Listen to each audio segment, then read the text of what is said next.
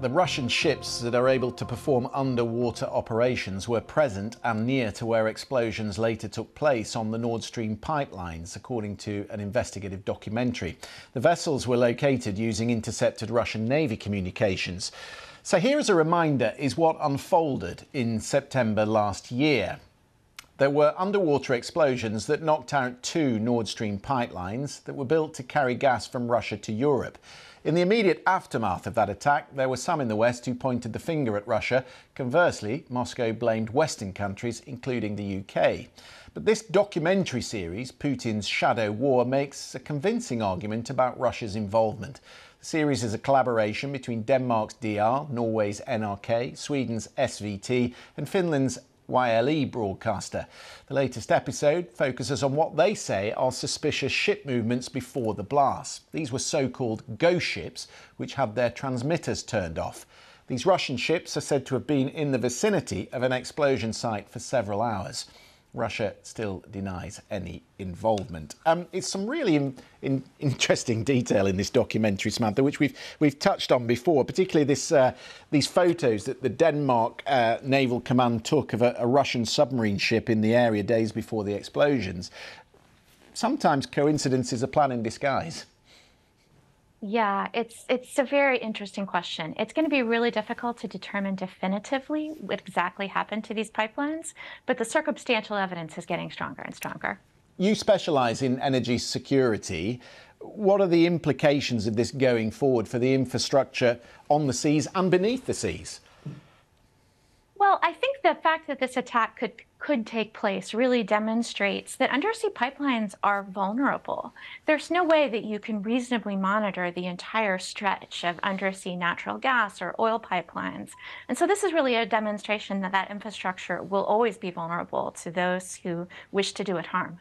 Uh, time consuming, Ben, extra pressure on naval resources. If you have ghost ships cruising around windmills or above communication lines, you probably have to go and check them afterwards.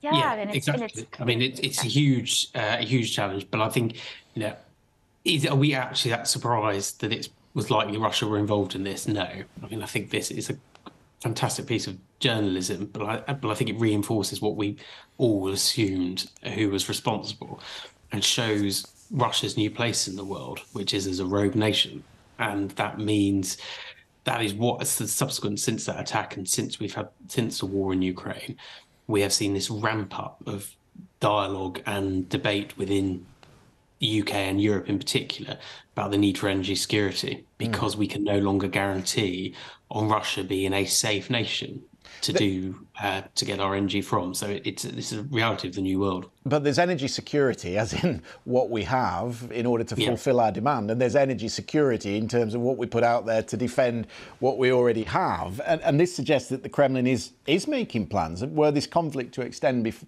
beyond the borders of Ukraine, then we would have to take that very seriously, and there would be some.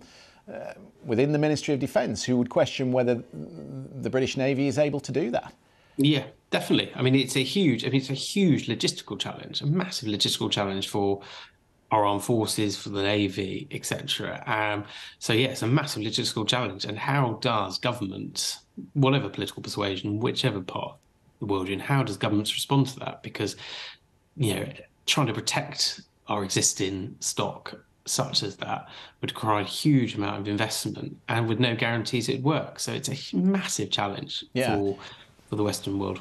Um, I mean, obviously, we're, we're, turning away from oil and gas, particularly the oil and gas that comes through these pipelines, Samantha, from Russia. But it is a reminder that you need an energy mix. That's that's what is important. You can't you can't depend entirely on offshore wind, um, nor can you depend entirely on oil and gas can't depend entirely on any energy source. And I think the real challenge that this this entire episode with Russian gas has displayed is that Europe, and particularly Germany, had just gotten to be too dependent on Russian energy supplies. It's easy to understand why. The pipelines were in the ground and the gas was cheap. But um, events since February 24th of last year have really demonstrated why you can't rely too much on one supplier or one source of energy.